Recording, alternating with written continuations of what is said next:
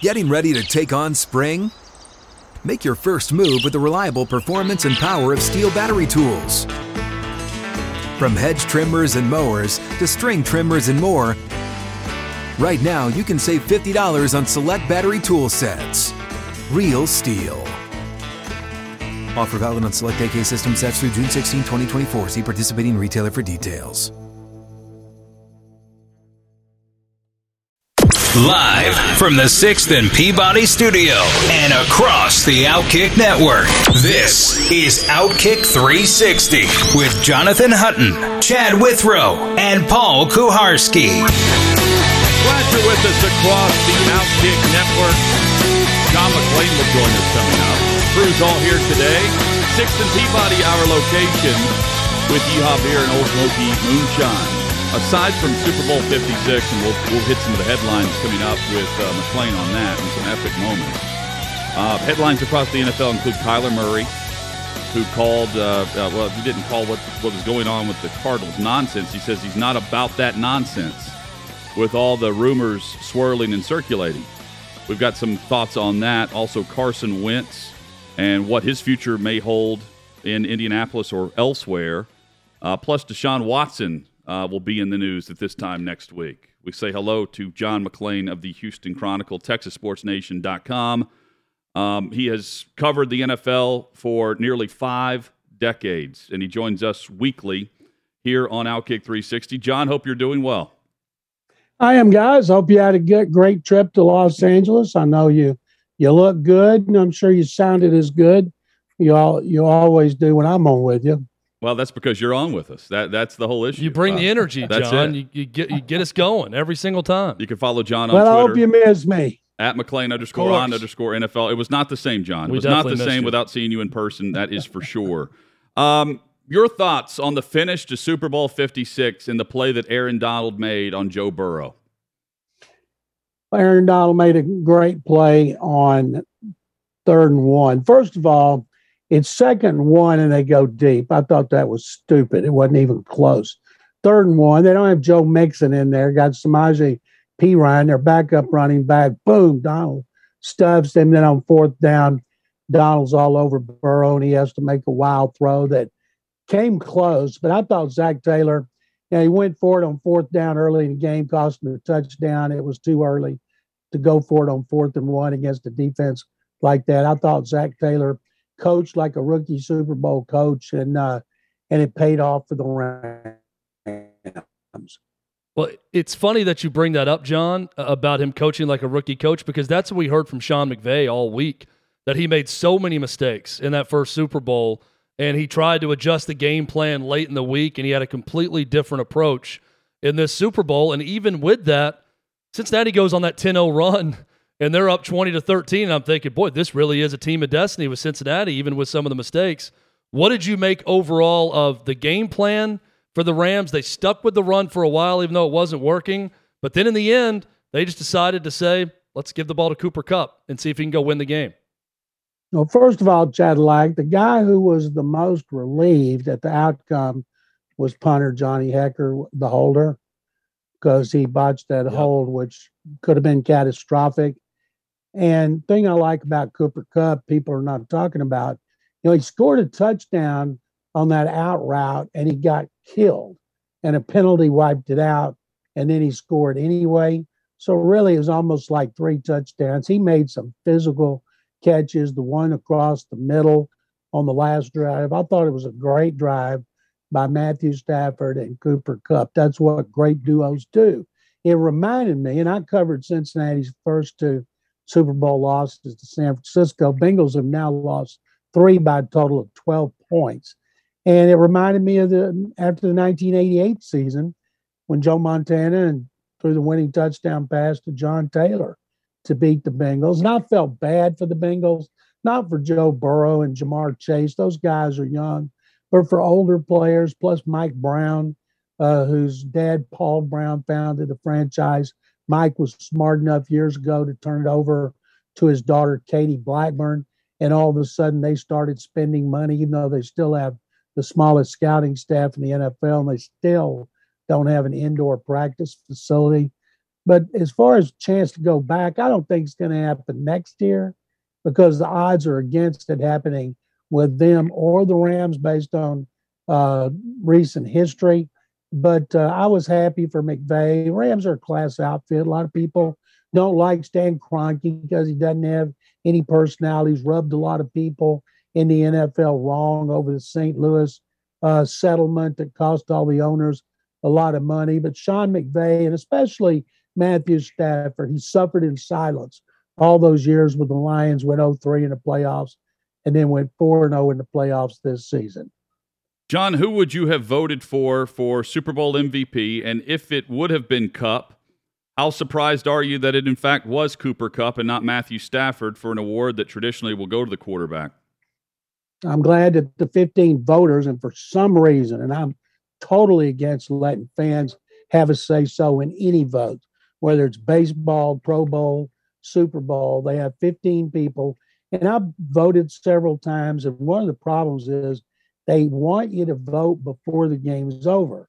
And I remember used to thinking, especially when Adam Vinatieri kicked the winning field goal, we'd already turned it in for Brady, and he went down the field, and it was too late to change it. So Aaron Donald's two biggest plays were the last two tabulations were already in. I had no problem with Cooper Kupp, who made tough catches. Yes, Stafford threw the ball well, but I thought Kupp deserved it.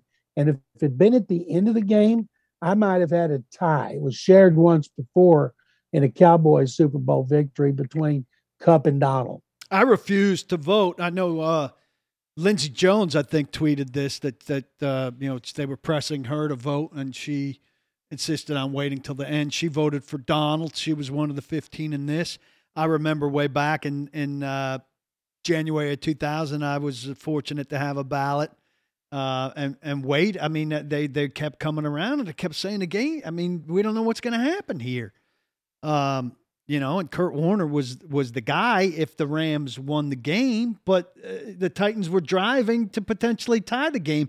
I said, if it goes to overtime, how can I possibly vote in regulation for who wins? And uh, they kept circling, and I kept having a blank ballot in front of me. Well, by, back then, you know, like you hand it to them on a sheet of paper and you still do it. It's not necessary. If you have 15 voters and they have it on email, they push a button when the game's over, and one person looks 15 and they're able to tabulate it and they call down to the field while they're still down there celebrating.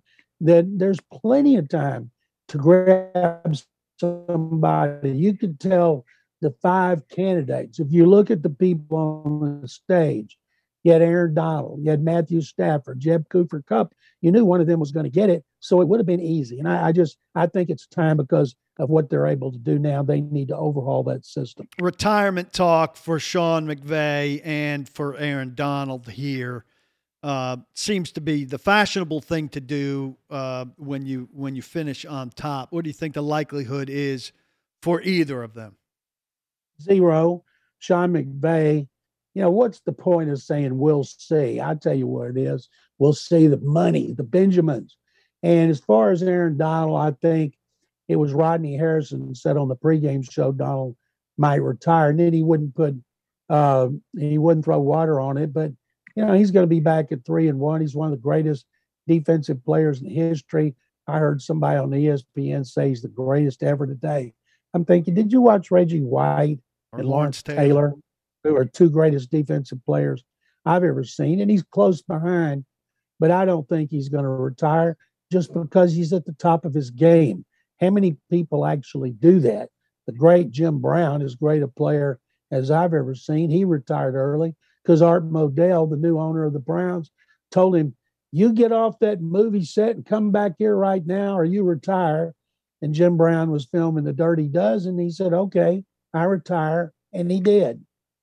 I think that's a great example of Donald and why he would. Um, I'm not saying he's Jim Brown, but people consider Jim Brown to be the greatest football player we've ever seen play the game, and he re- he stepped away early with a lot left uh, uh, uh, to to play for.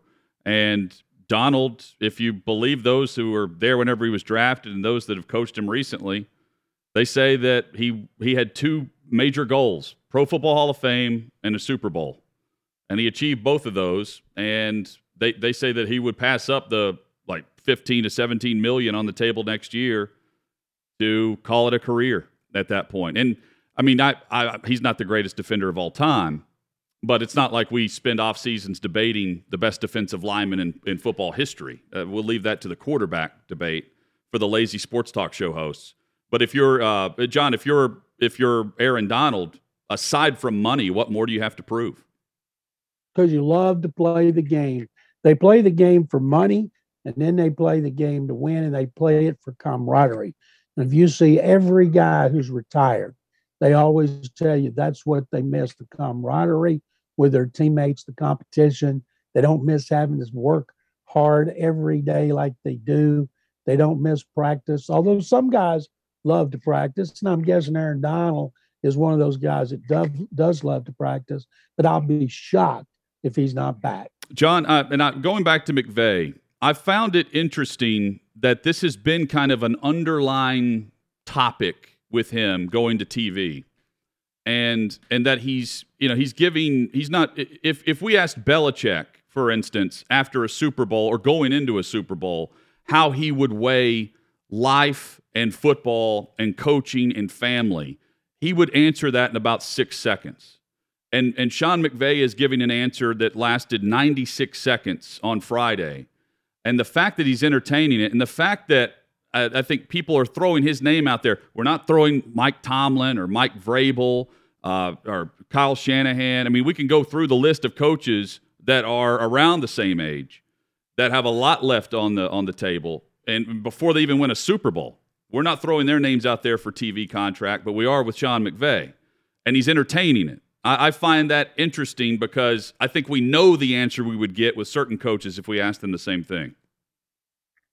Well, I'll just bet you, Jonathan, he's back with a huge new contract extension, making him one of the highest paid coaches, which he should be. Right. Considering he's been at two Super Bowls in five years. Well, he will he will get the extension. I would argue with you he can make five million more than that extension in TV next year. He might be able to, but those coaches love coaching and just don't bet on it.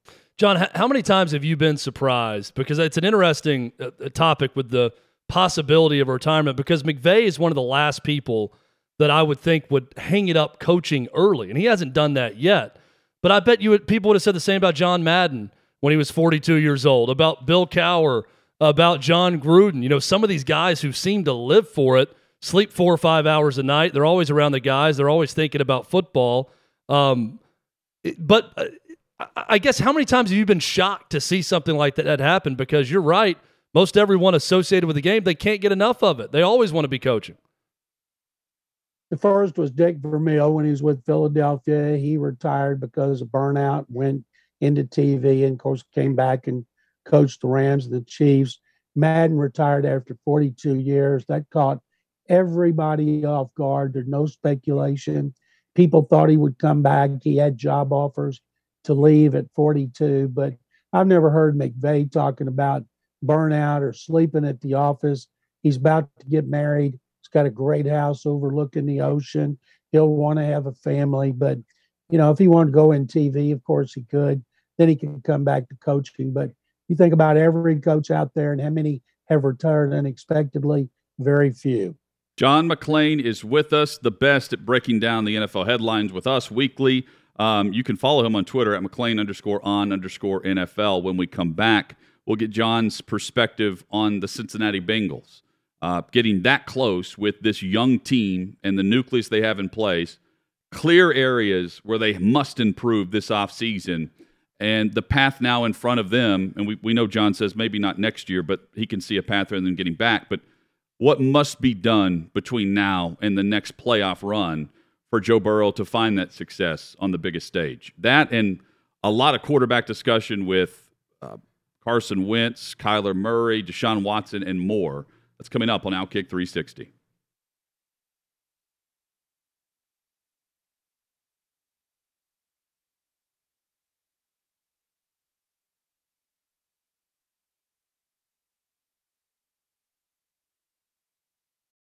You ready? Showtime.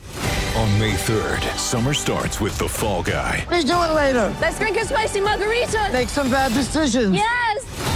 Audiences are falling in love with the most entertaining film of the year. Fall guy. Fall Guy. Fall guy. That's what the poster said. See Ryan Gosling and Emily Blunt in the movie critics say exists to make you happy. Trying to make it out? Nope. Because I don't either. It's not what I'm into right now. What are you into? Talking. Yeah. The Fall Guy. Only in theaters May 3rd. Rated PG-13.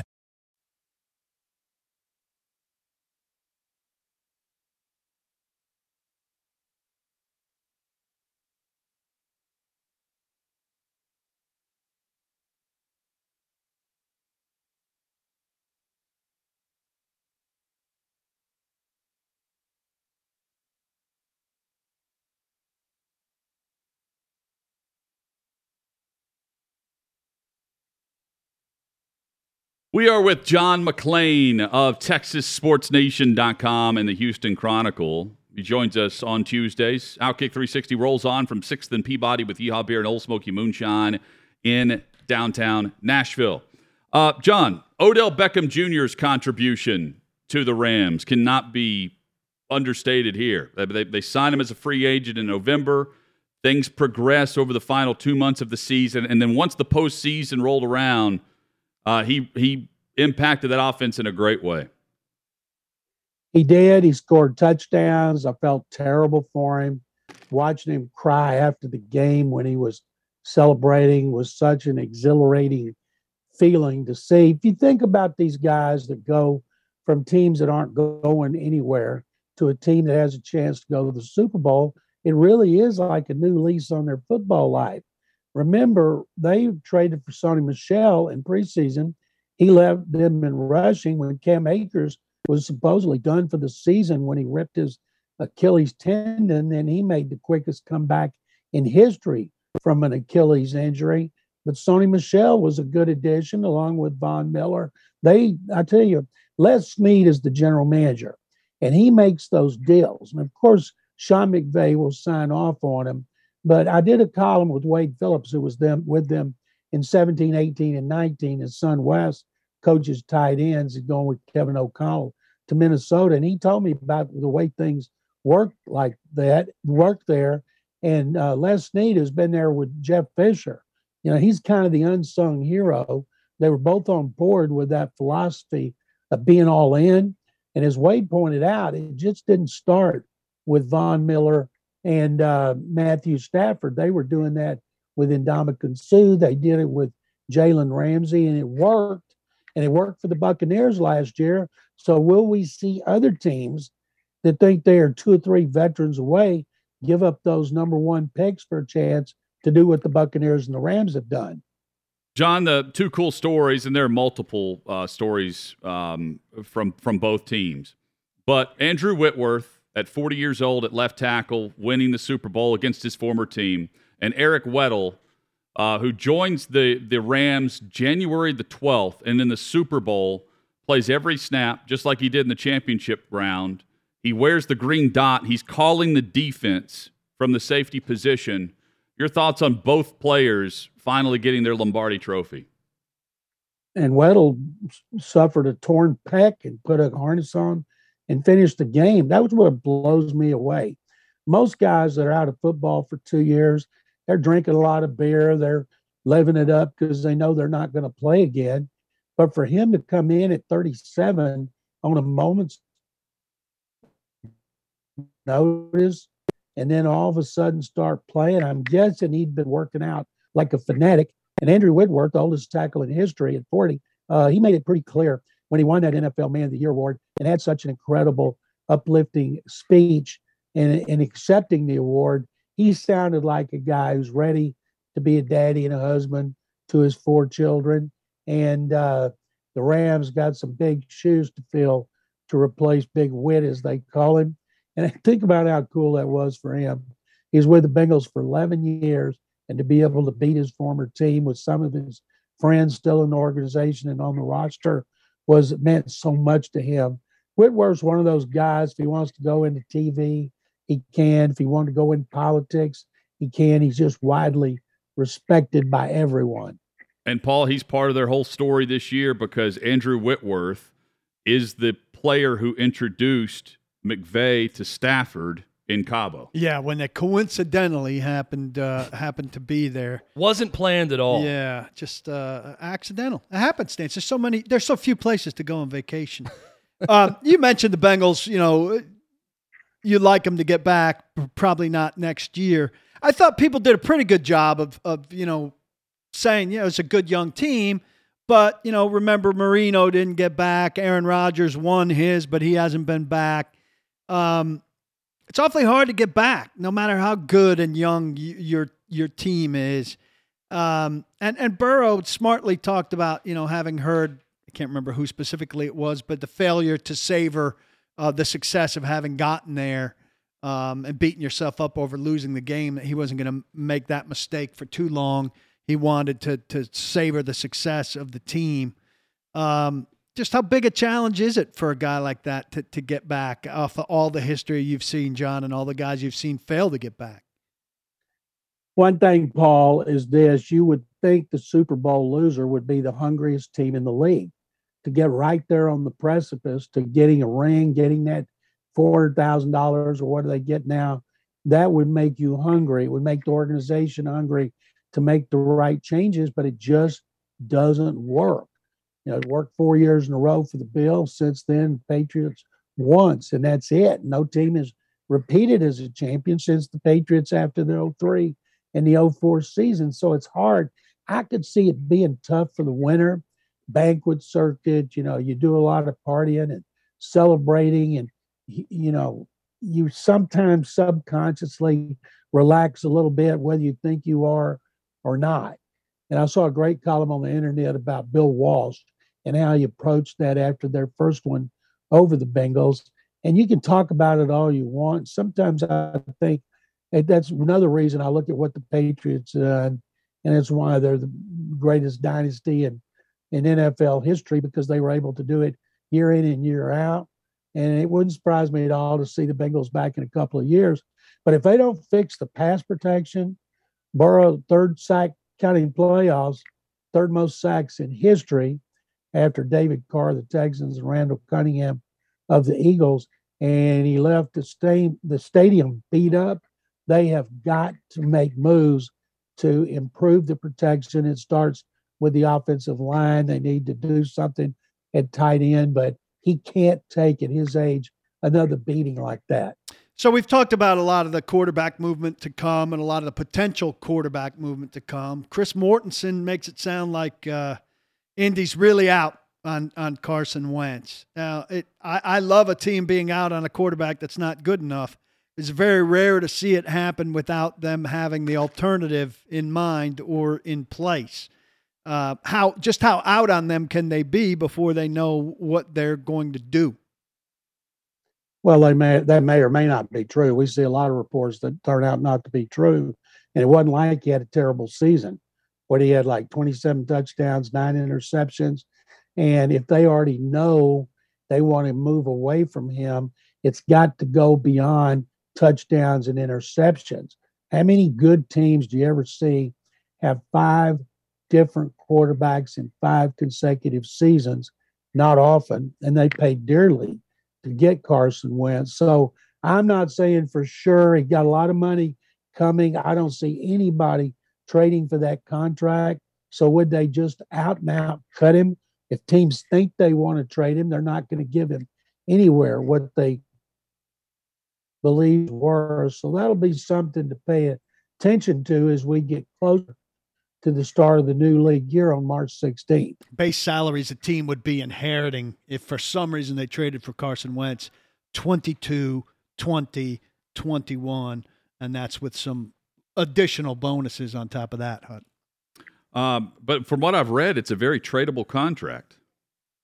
I mean, of, of tradable the, if you the, want to take that money of the base money. Um, and I, I, bet there there would be a team with a young quarterback that would bring in Wentz as either the bridge or the the guy to to be the the quote unquote backup, but compete.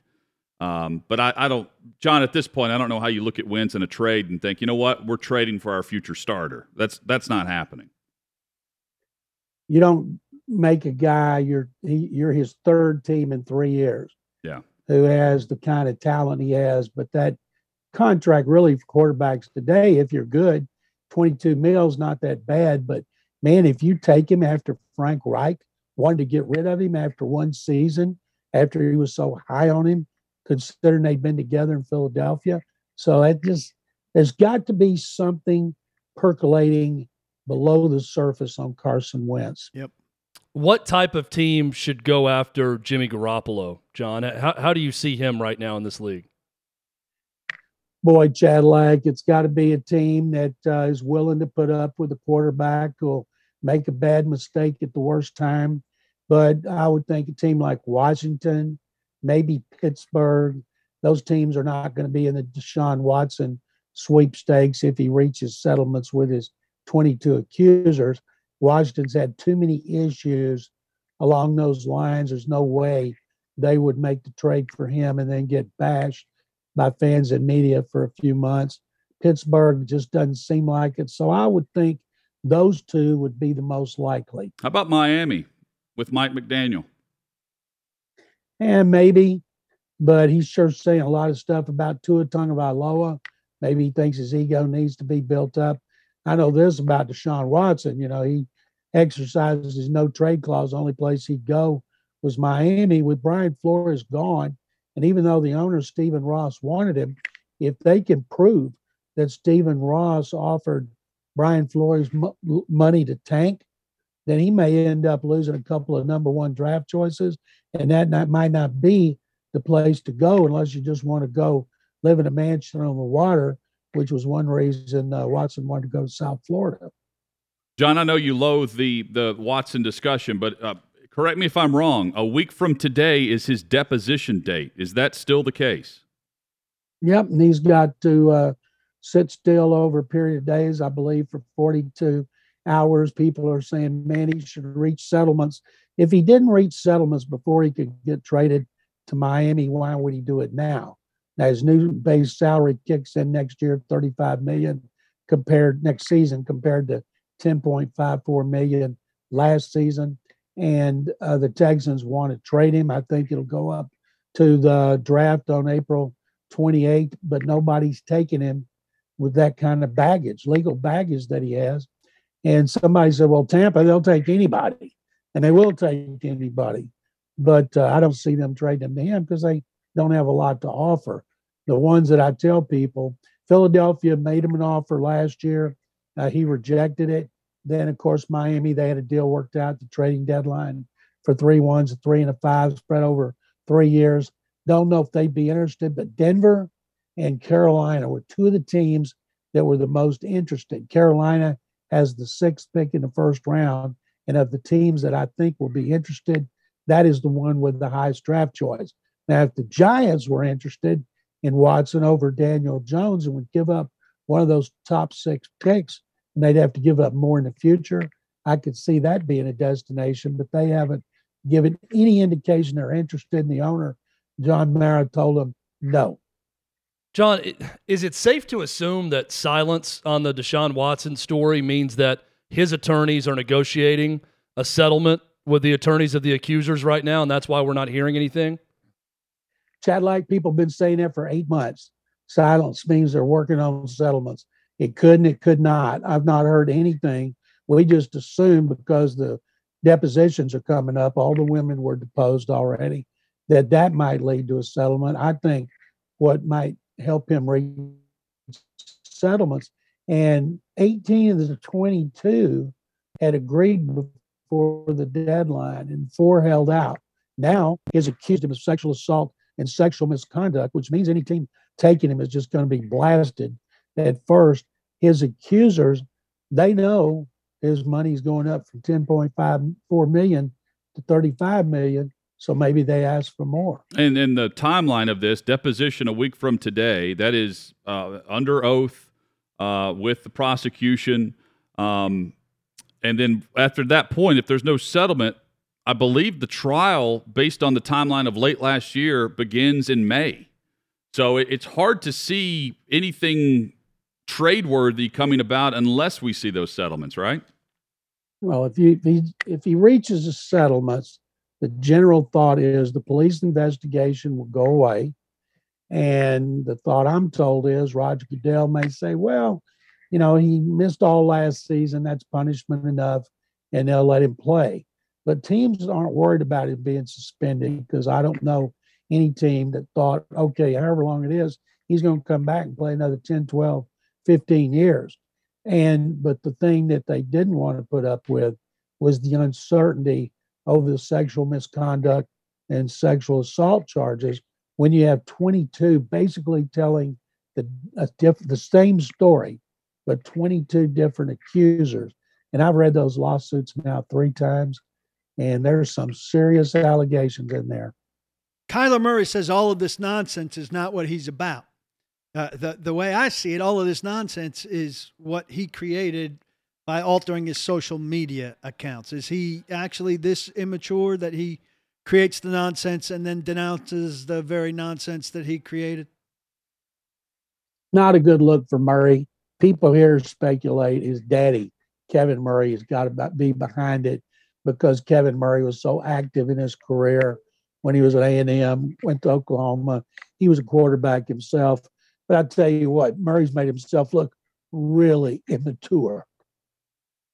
Well, there's a there's talk that um, uh, Mike Garafolo uh, reports that Murray in the blowout loss to the Rams wouldn't go back into the game in the fourth quarter. Like he was just fed up with the the game plan at that point. And I I, I agree with him. The game plan was horrid, like terrible. I put that more on Kingsbury than I do Kyler Murray based on what they were doing in that game.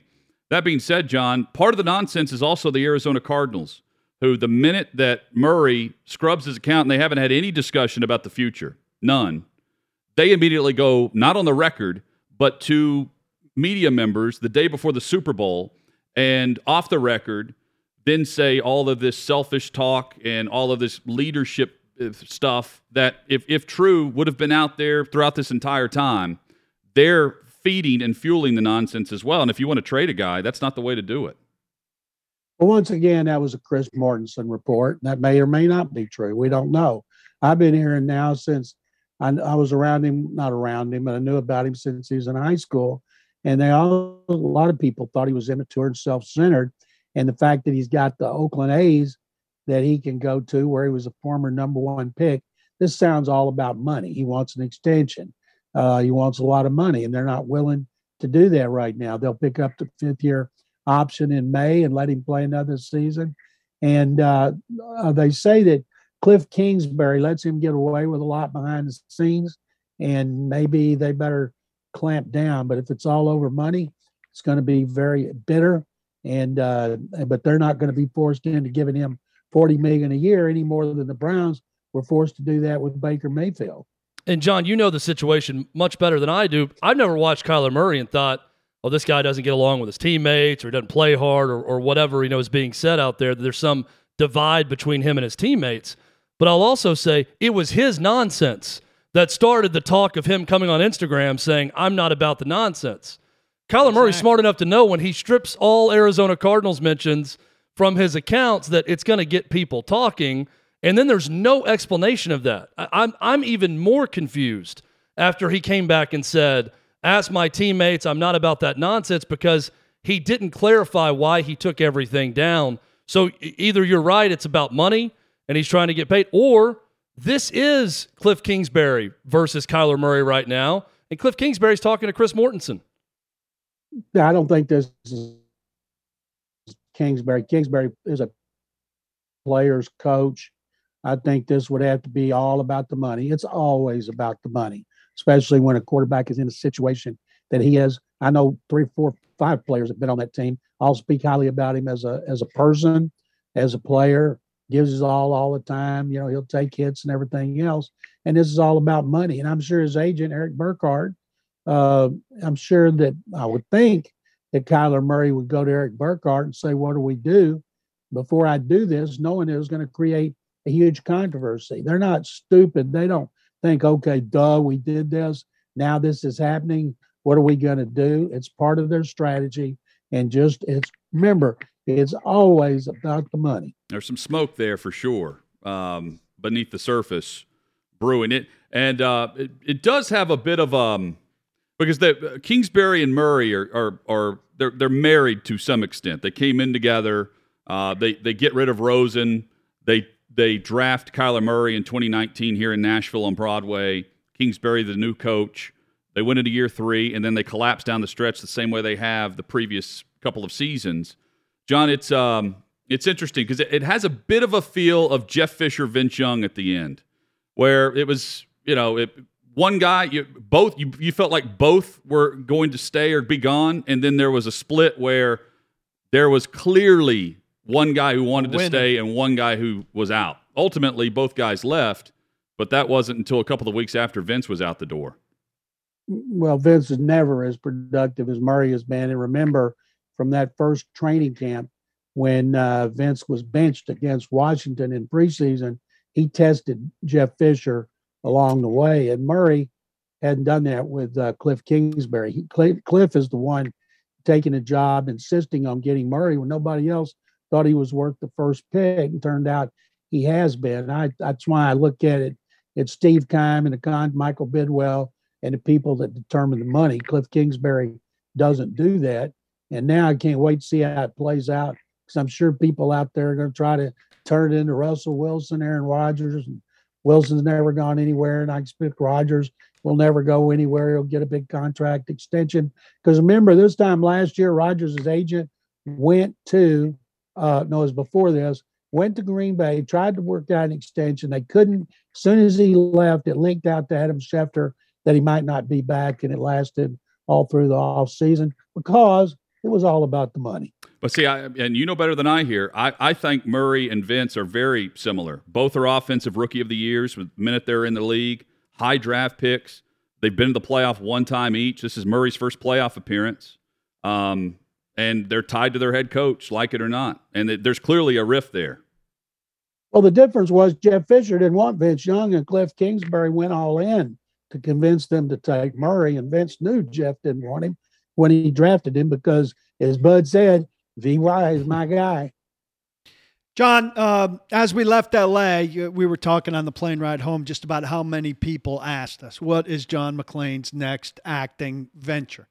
Um, so I want to give you opportunity here. Just uh, we didn't have answers. It's it's it's a very mysterious thing. One man play. Yeah. What what is your next Hollywood project? No Hollywood projects. I talked to Wade Phillips when he was out there he went out to see his he and his wife Laurie went to see their daughter who's who's in the entertainment business and they were getting ready for the game they went to a movie and when he called me when he got back to the hotel i said what did and i, I told him i said what did you go to see and uh, my mind's gone blank what's the lady gaga adam driver movie about uh, oh the uh, uh, uh Gian- the versace's yeah, no, no, not the Versace's, Gucci. Gucci, Gucci yeah. So, one, one of the yeah, two. So he said the House Italian of family. Gucci. That's what it was. Yep. The House of Gucci. He said, We went to see House of Gucci. I said, How was it? He said, Well, I looked in there, just thought you might be in it. I said, You missed me with my Italian accent? He said, Were you really in it? I said, Of course not. You were Jared Leto. I think he was also in that movie. A really yeah, good job of transforming. Recognizable. Yeah. He was a I was Lady Gaga. John, can you give us the 60 second Cliff Notes version of how Houston ended up with Lovie Smith? They uh, had six interviews. They did. They had three finalists Josh McCown, Brian Flores, and Jonathan Gannon. They were set to hire Josh McCown. They were getting blasted by everybody locally. I mean, it was just 24 7. And Lovie Smith, as associate head coach, had been involved in the search, helping them check people out, calling sources and friends. And so then they're like, whoa, we better reevaluate this. And when they're looking around, they see Lovie. And Lovie, who, if he take away his first year in Chicago, he's 24 games over 500, Super Bowl coach of the year. Then he goes to Tampa, 2 and 14, plays Jameis Winston, improves by four games, and gets fired. And as he told me, I got unfinished business as an NFL head coach. John, always great to have you on the show. Great insight, analysis, takeaways from the Super Bowl. We always look forward to this each and every Tuesday. We appreciate you. Jonathan Paul and Chadillac, I miss being out there with you guys. Maybe there's a chance I'll be out there with you next year. Thank you for having me, and have a great rest of the week. Chip Namia says hello yeah, too, John. Chip says hello. Thanks, we'll yep. save you. We'll save you a seat in Arizona next year for sure. John McClain there.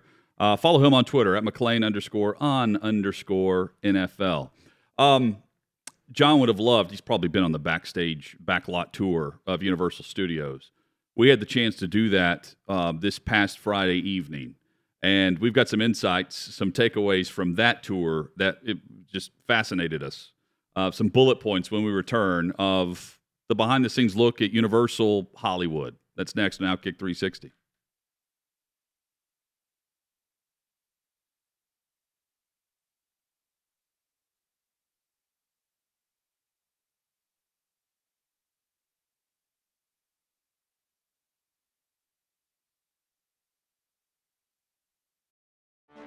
Get ready for the greatest roast of all time the Roast of Tom Brady, a Netflix live event happening May 5th. Hosted by Kevin Hart, the seven time world champion gets his cleats held to the fire by famous friends and frenemies on an unforgettable night where everything is fair game. Tune in on May 5th at 5 p.m. Pacific time for the Roast of Tom Brady, live only on Netflix.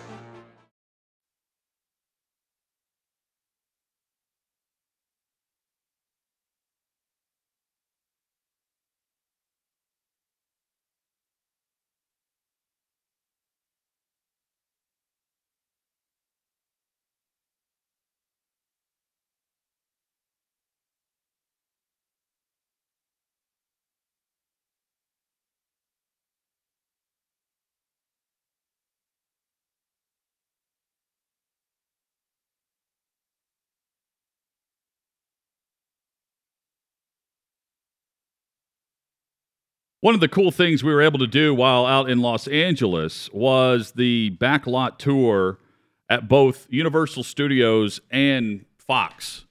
And the Universal Studios uh, party was excellent, where the, the media party, uh, all media had access to this on Friday night. They closed down the park and you could do whatever you wanted, ride whatever you wanted. But they also offered the, the backlot tour, which lasted about an hour. And, you know, I, I think I went into it thinking we're going to drive around and see all the buildings. It was so much more than that. Um, I don't know about you guys. history lesson. Yeah, there was a history lesson of, of filmmaking uh, with a, a a view of Hollywood in the distance. Um, I don't know what your big takeaways were there, but the scope and magnitude of that place, it, it's it's like Augusta. You cannot do it justice by showing it on TV or describing it on the radio. You've got to go and see it for yourself. Chad, you're a movie guy. You go last because Okay, then yeah. you're a Denis Leary movie guy. Scope is the word that you hit. So I, I did this tour in the early 90s when my brother was working um, for Disney out there. Um, but I, I wasn't even remembering for sure until we saw the Psycho House. So a, a lot has changed. The two things that struck me uh, were super cool was that they paint something from the most famous thing that's gone on in a s- in a certain uh, studio there. Young Frankenstein is a favorite of mine. I took a snapshot. and that's at Fox. Oh, is that a Fox, Fox? yeah. Okay, but they do that at the others too. They uh, list it or, or paint. But at Fox, I thought that was really cool. Young Frankenstein was in one of the lots there. The the one that impressed me in terms of scope and uh, was this. You you'll remind me if this is at Fox or at Universal was Titanic. That That was also at Fox. okay. Yeah. That that that the drowning scene at, at the end of Titanic took place in one of those buildings. That they filled a tank in there.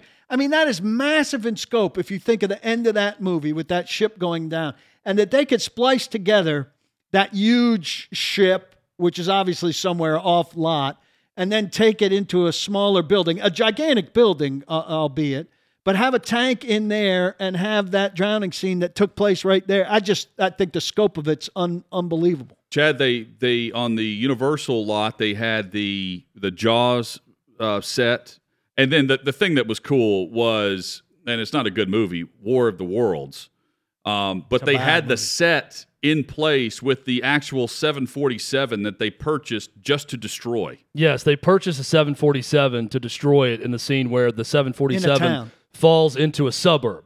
The whole idea was I want to see a plane just fall flat from the sky into a suburb that could be anywhere in America. That was awesome. Toured Fox Sports also, and my big takeaway was when you see, you know, the Fox Sports, uh, the football Sunday show or the college basketball coverage, you think, I bet that's in a really tiny studio, but it looks big. No, it's really big. Uh, we went into both studios, and they were a lot bigger Cavernous, than yeah. I expected when you get inside those studios. Really cool to see that. Um, I would highly advise everyone if you go to Universal, don't worry about the tour being an hour. I was so happy that we did that tour. Yeah. Because that if we did not do that tour and then I heard about it, I would have been very upset. Uh, seeing the Bates Motel from Psycho Jurassic Park. lit up, the Jurassic Park area. Oh, they, they, have um, a they have a, a inside a, a subway. They do a Fast and the Furious type thing uh, where it's a all virtual reality sort of What was video the- screens next to you. It's really neat. What's the bird movie uh, with the blindfold that was filmed in the forest? Birdland? There? Bird? No, not Bird Bird Box Bird Bird Box. Box. Yeah, with uh, Sandra Bullock. in Yeah, the so- woods right there. yeah. Well, it's it's cool too because not just the big things, but said you know anytime you see a CSI that's being shot and there's a dead body found on a hillside, that's that hill right there. We've had many bodies discovered at the start of an episode on this hill right here. It's it's really cool. My to wife see and I watched the The. Good Place lately, and that little town setting is is right there. You know that outdoor Well, town that they could change point. into any outdoor town. Yeah, all the New York scenes are filmed there in L.A. Well, they go through a New York scene. They show Bruce Almighty and Jim Carrey on the screen. They say, "Look to your right. Does that look familiar?" And it's Jim Carrey walking a dog into a grassy area, and it's right next to you. This is where they shot it. Uh, the the clock tower, Clock tower, Tower from, Back, to the, Future is the most famous. They had to put a new facade over it because it became so iconic that every movie it would have been in, everyone had said that's the clock tower from Oh, Back to the Future. speaking Future. of towers. Ryan Albany's, by the way, is just drooling over there. hearing Speaking this of the towers, right the. Fox lot in the backdrop is the Die Hard backdrop. Yes. and then we were in Nakatomi the, Plaza. in the huge Fox production studio uh, where he was talking and showing us a lot of things. One of our bosses, uh, I was watching, trying to get every second I could of Chelsea winning the Club World Cup. The spoiler alert there for you. You needed that. Congrats to Chelsea and to Paul. Coming up, headlines of the day, including a game you need to watch tonight in college hoops. Outkick 360 rolls on.